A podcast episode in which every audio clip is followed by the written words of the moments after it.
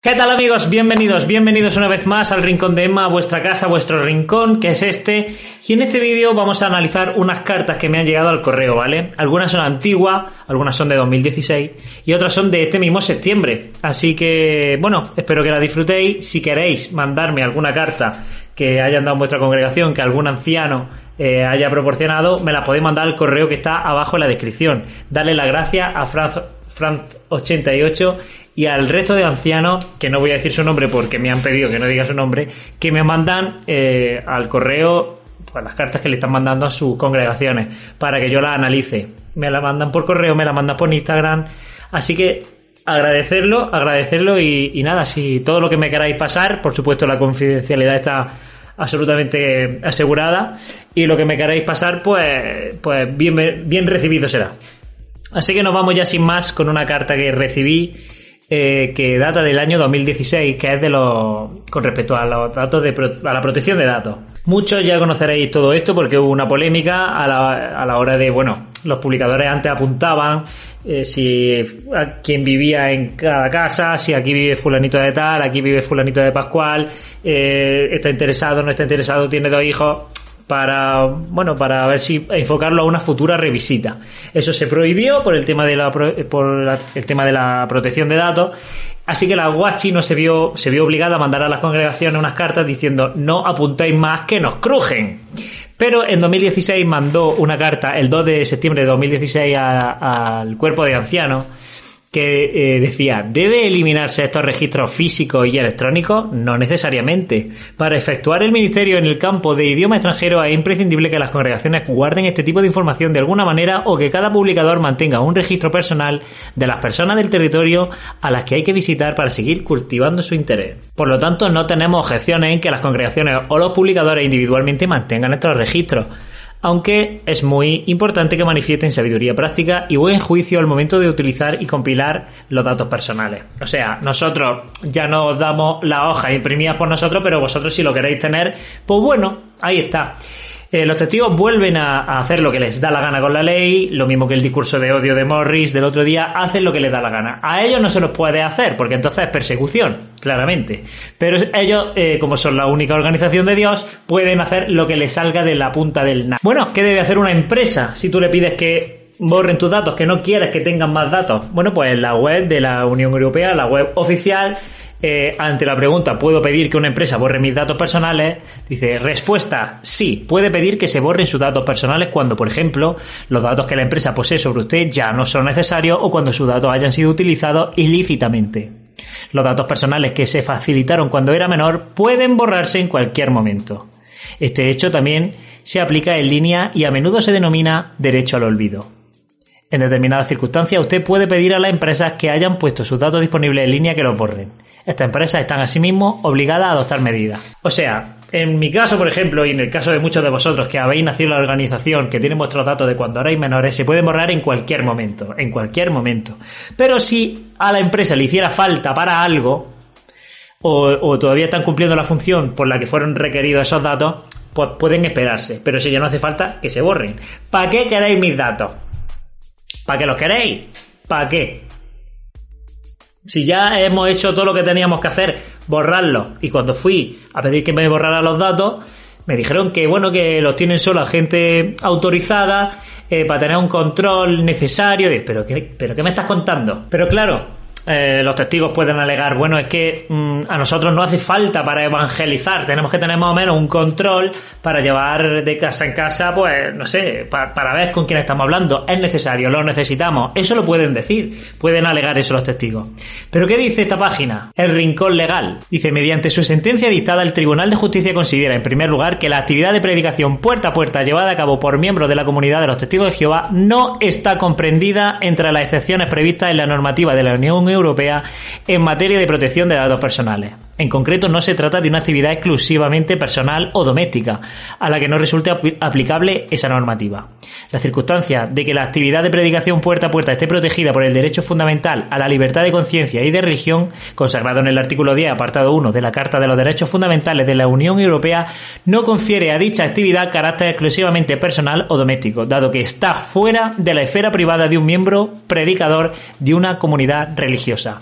O sea, olvidaros porque esto no es algo doméstico o, algo que podáis manejar a nivel individual. Esto es para una comunidad. Así que olvidaros de esto. No os cubre. Dejad de intentarlo ya. No podéis hacerlo, ¿vale? No podéis. Pero como ellos van por libre, como ellos están en su mundo interior, pues ellos creen que pueden hacer lo que les dé la gana. Pues seguí así, seguí así, que así os va a ir. Así os ha ido a lo largo de la historia, nada más que con problemas. Y ahora pues es lo que os estáis buscando. ¿Qué queréis? Bueno, ahora os voy a leer, esta carta ya la, no olvidamos porque es siempre un recordatorio, siempre está bien recordar, ¿no? Lo que, lo que están haciendo, lo que piden y lo que hacen luego, que es absolutamente lo contrario. Nos vamos con una carta que han enviado las congregaciones ya en septiembre, ya en plena pandemia, ya con todo el mundo con su Zoom, muy contentos, muy felices, la organización creciendo día tras día porque hay muchísimos inactivos que vuelven a las reuniones en línea. Y bueno, la, la, no cabe, o sea, el servidor se quiebra de, la, de los testigos que hay, que hay muchísimos, miles más, según la organización. Luego hay otros que dicen, pues mi congregación se conectan cuatro gatos y tres con la cámara apagada. Pero bueno, nos vamos con la carta de septiembre en su punto 2, donde pone gastos de los de superintendentes de circuito. Dice, a pesar de los desafíos que han surgido debido a la pandemia COVID-19, la mayoría de los superintendentes de circuito han mantenido su rutina de visitas programada utilizando un medio electrónico, lo que ha resultado ser una bendición para las congregaciones. Agradecemos la hospitalidad que están mostrando a los superintendentes de circuito y a su esposa durante esa visita. El capítulo 10 del libro Pastorén, Parfo 6 a 8, reconoce que normalmente los superintendentes de circuito tienen algunos gastos durante sus visitas semanales a las congregaciones, lo que también es cierto aunque las visitas se realicen mediante videoconferencia u otro medio electrónico. Apreciamos que a partir del 1 de octubre del presente año, todas las congregaciones cuyos fondos se lo permitan puedan aplicar nuevamente lo indicado en el libro Pastorén y a las instrucciones para la contabilidad de la, de la congregación con relación al reembolso de los gastos de los superintendentes de circuito durante la semana de la visita. Yo, como soy muy aplicado, me he ido al libro Pastorén, al capítulo 10 eh, de capítulos de, eh, o sea, párrafos del 6 al 8, que dice los superintendentes de circuito normalmente tienen algunos gastos durante la semana de la visita, tales como alimentación, artículos corrientes de oficina, transporte que no cubra la sucursal y otros gastos personales de poca cuantía. El superintendente de circuito y su esposa no deben convertirse nunca en una carga económica para las congregaciones. El superintendente de circuito será considerado y sensato al presentar sus gastos. Algunos gastos personales podría cubrirlos con la ayuda mensual de la sucursal o con las donaciones que le hagan personas de la congregación. Otros, como ropa, cosméticos, vitaminas, medicamentos que se venden sin receta, seguro de bienes muebles o seguro de vida, no los presentará para su reintegro, sino que los pagará de su propio bolsillo. Un superintendente de circuito no, no, debe pedir dinero a los hermanos. Si el superintendente de circuito utiliza el servicio de Internet o de telefonía móvil para comunicarse con las congregaciones y la sucursal, puede pedir el reintegro de los gastos ocasionados. Sin embargo, si el uso de dicho servicio rebasa lo necesario para comunicarse con la sucursal y las congregaciones, se considerará un gasto personal que correrá por cuenta del superintendente de circuito. Lo mismo es aplicable a los gastos de Internet o de teléfono móvil de su esposa. Bueno, en la nueva modalidad de la visita del circuito, ahora ya no tienen los gastos que tenían antes, porque antes sí que había de que darles de comer cada uno en su casa. Si se le reventaba una rueda, pues toma hermano una rueda. Si les pasa algo en el traje, toma hermano un traje. En fin. ¿Qué pasa? Que ahora pues están en casa no están ganando nada y ahora están exhortando a los hermanos a que digan, oye, que los hermanos, que los circuitos siguen gastando. Bueno, vamos a ver, por ejemplo, el gasto de internet, hablo de mí, mi gasto de internet, ¿vale? Mi tarifa. Yo tengo datos ilimitados, tengo llamada ilimitada, tengo 600 megas de internet, o sea, me va el internet que vuela. De hecho, ya podéis ver los directos como van. Y, y todo esto, todo con teléfono fijo incluido además pago 50 euros, alrededor de 50. Hay meses que pago 48 y hay meses que pago 54. ¿Qué gasto tiene un circuito? O sea, 50 euros a repartir en 4 semanas. Estamos hablando de 12,5 euros por semana, por congregación que hay que pagarle al circuito. Por los gastos, porque ahora sí gasta mucho más, pero si tenemos una tarifa plana, pues no te están cobrando las llamadas, no te están cobrando cada vez que te conectes. En fin, una tarifa plana siempre viene bien. 13 euros por congregación. 13 euros para el circuito. ¿Qué más gastos tiene? Si no se le desgasta los zapatos, si no usa coche, si le puede comprar la sucursal o quien sea una bandeja de jamón yo en el Mercadona. ¿Qué, ¿Qué, gasto tiene? ¿Por qué estáis pidiendo dinero? ¿Qué pasa? Que, ya no están ingresando tanto. A lo mejor el circuito le está pidiendo ahora a la sucursal comida, porque dice, como no tengo hermanos que me den de comer y estoy en mi casa, pagadmelo vosotros y dice la sucursal, toma. En los anuncios de septiembre también marca que hay que hacer una asignación importante de por qué es tan importante ser neutrales. Y es una asignación que tienen que basar los ancianos en un discurso que hay en la JW.org eh, hablando de por qué tienen que ser neutrales. Tienen que, eh, tienen que responder preguntas como ¿qué significa la neutralidad cristiana? ¿Por qué es importante que el cristiano sea neutral? ¿Qué otras cosas podrían debilitar nuestra postura neutral? Todo esto hay que debatirlo y hacer una asignación basándose en este vídeo y contestar estas preguntas. Vamos a ver los tramos que más me han llamado la atención de este vídeo. Ya hemos visto lo que dicen los medios sobre los testigos de Jehová y cómo han distorsionado sus informes para presentar una imagen negativa de nosotros. Bueno, ya estamos con la manía persecutoria. Ellos creen que es que todo el mundo va por ellos, que todo el mundo, que son la diana del mundo. Ya quisieran ellos, a ellos les encantaría que sea así. Pero bueno, y los medios no distorsionan nada, perdona. Eh, lo que pasa, eso es muy fácil. Si hay un medio que miente y que te está difamando, denúncialo ¿Qué pasa? ¿Por qué no, ¿por qué no denunciáis? ¿Por qué no vais a los platós a debatir? ¿Por qué no dice, oye, como siga difamándome, te voy a denunciar porque esto es mentira por esto y por esto? ¿Qué pasa? Es muy fácil denunciar eso, pero no lo hacéis. ¿Por qué? ¿Qué otra cosa pudiera hacer que perdamos cierto grado de neutralidad? Los eventos deportivos. A veces, estos llegan a promover, en cierta medida, el nacionalismo. Por lo general, comienzan con los himnos nacionales. Recuerdo que hace muchos años, cuando vivía en otro país, un amigo me pidió que le grabara un evento deportivo. Aunque a mí no me interesaba mucho, quise hacerle el favor. Por supuesto, me aseguré de grabarlo todo, incluidos los últimos 10 minutos del juego. Nuestra amistad habría estado en peligro si yo no hubiera incluido el final. El partido estuvo súper emocionante, cardíaco hasta el final. Cuando el hermano me devolvió la cinta que grabé, pensé que quizás a otros hermanos también podría interesarles ver el juego, por lo que podía prestarles la cinta en lugar de simplemente borrarla. Así que se la ofrecí a varios de ellos, pero todos me dijeron, no, gracias. ¿Para qué voy a ver el partido si perdimos? ¿Se fijaron? Por eso yo les pregunté, ¿ustedes querían ver el partido o tomar partido? Fue una situación interesante, porque dos países se estaban enfrentando. Bueno, eh, ha dicho evento deportivo. No en todos los eventos deportivos se, enfrentan dos países. Me imagino que querrá decir el Mundial de Fútbol o el Mundial de Baloncesto, cualquier cosa. No lo sé. Eh, pero no sé. No siempre se enfrentan dos países. Eso para empezar, y eso yo creo que lo sabe todo el mundo. Eh, dice, bueno, es que lo importante era el resultado. ¿Tú qué querías? Mm, ¿Ser ¿Ver el partido o ser partido? Es que lo importante en un evento deportivo es el resultado. Si yo estoy viendo un Barça Real Madrid y quiero verlo y me lo pierdo y me entero que el Barça le ha metido siete goles al Madrid o al revés, digo, pues ya no lo quiero ver. Porque ya lo sé, ¿para qué me voy a torturar si ya es el resultado final? Es como meterse a ver una película.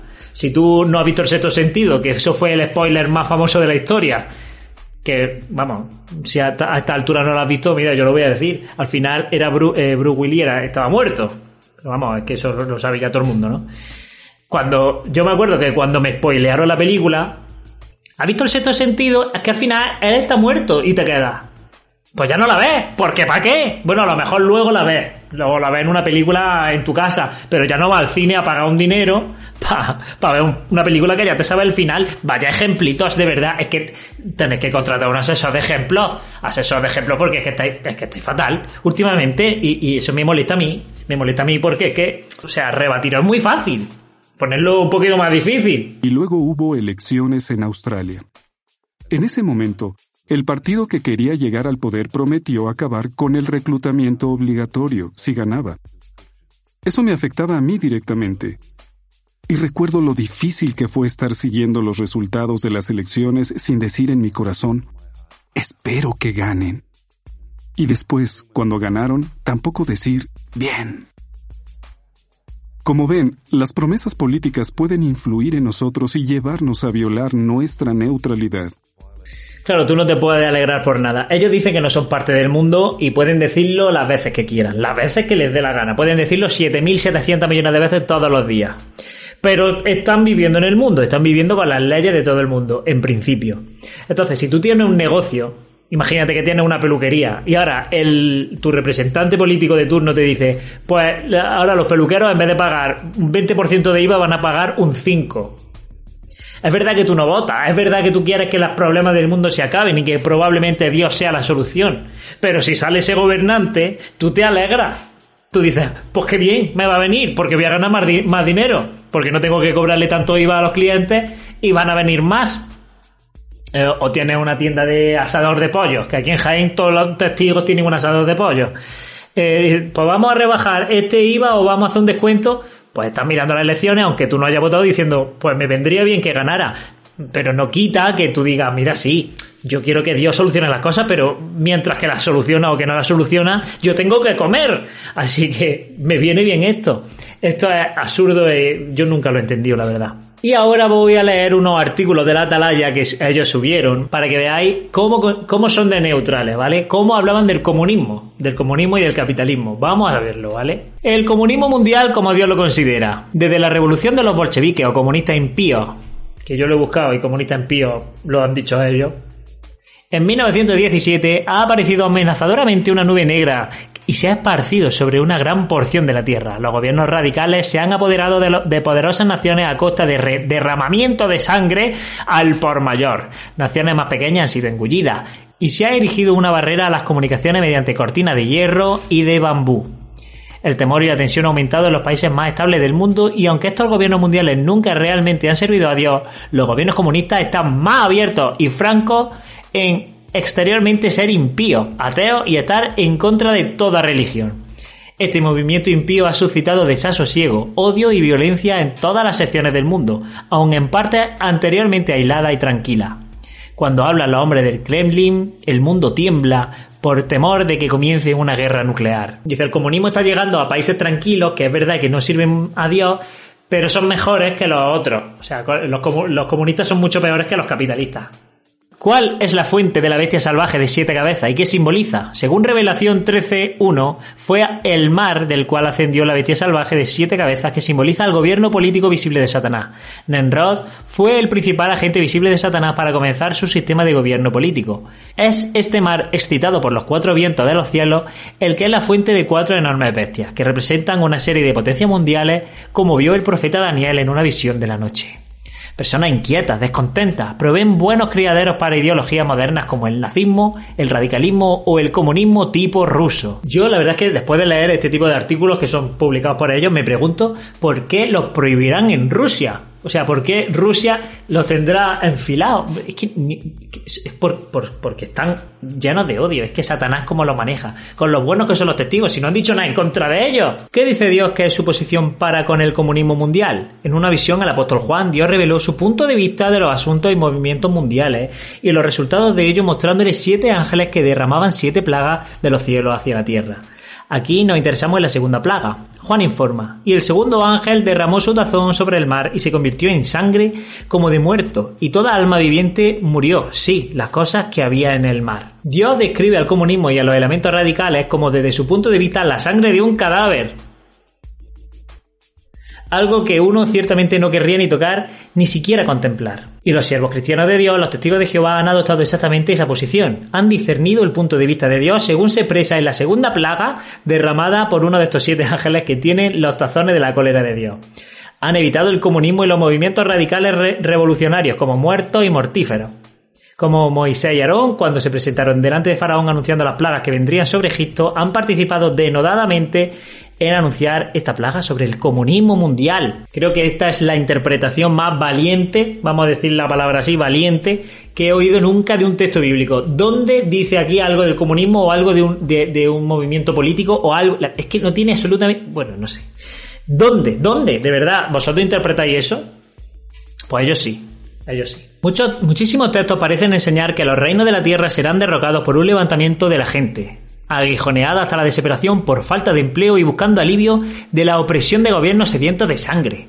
Tal levantamiento y derrocamiento a los socialistas, comunistas y nihilistas de hoy en día le daría gusto efectuarlo si pudieran. Eh, los socialistas, los comunistas y los nihilistas estarían deseando, deseando de hacer el mal, ¿vale? Pero, pero bueno, eh, aquí se respira neutralidad. Yo no he respirado nunca tanta neutralidad. Vamos a ver de nuevo cómo considera Dios al comunismo y qué es lo que quiere derrocar. Por eso Dios considera el comunismo mundial como la sangre de un hombre que ha sido muerto violentamente y cuya sangre se ha coagulado, se ha secado. Al asumir posición contra el reino de Dios, el comunismo es mortífero, porque el reino de Dios es el único gobierno que dará vida a la gente, por medio de efectuar revolución mundial, por medio violento o por su versión ladina y por medio de mantener el mundo en un estado inestable para debilitar mediante subversión el sistema de cosas establecido por largo tiempo y aprovecharse de esto para derrocar los elementos democráticos, parlamentarios, capitalistas, de la sociedad humana, los caudillos comunistas han causado muerte al por mayor. El comunismo ha prometido mucho a las masas descontentas, pero de hecho las la ha explotado. Dios muestra que él está contra el elemento comunista revolucionario cuando después de asemejar a tal individuo inquieto, impío, al mar agitado agrega, no hay paz, mi Dios, mi Dios, ha dicho para los inicuos. Esto parece que es un panfleto comunista y que yo soy comunista. Eh, no estoy defendiendo eso, ¿vale? Estoy diciendo que ellos no son neutrales cuando ponen al comunismo así y al capitalismo como un ejemplo de para derrocar a los elementos democráticos parlamentarios capitalistas de la sociedad. O sea, eh, están muy del bando capitalista. ¿Vale? Y a mí me gustaría saber en qué texto, vuelvo a repetir, dice eso, en qué texto. Si eso no viene ni en la versión reinventada vuestra, o sea, la, versión re, remanipulada. Porque la antigua estaba manipulada, pero es que esta está súper manipulada. Las personas que quieren vivir en el nuevo orden de Dios, en el cual habrá nuevo cielo y una nueva tierra, y en el cual el mar simbólico ya no será más como Dios, considerarán al comunismo y a todos los, a todos los radicales, revolucionarios, anarquistas y fomentadores de la dominación mundial por el comunismo impío como muertos. Bueno, otra cosa que dijo Jesús, ¿no? Jesús no dijo eso de que hay que amar al que, a, tu enemigo, ¿no? Porque si ama a los que te aman, ¿qué, mérito tiene? Dijo odiar al comunista. Eso dijo precisamente Jesús, que por mucho es considerado el primer comunista de la, bueno, no sé si de la historia, pero un comunista. Pero bueno, aquí vemos eh, que los testigos vuelven a incitar al odio una y otra vez, una y otra vez. Y ya digo, como siempre, no me creáis, investigad que las fuentes están ahí. Que es que muchas veces me ponéis, ponme la fuente y no la pongo porque tenéis que ser un poquito más menos perros a la hora de buscarla. Muchas gracias a mis patrocinadores. Y nada, espero que os haya gustado muchísimo el vídeo. Eh, espero que esté muy bien y nos vemos en el siguiente. Un besazo enorme.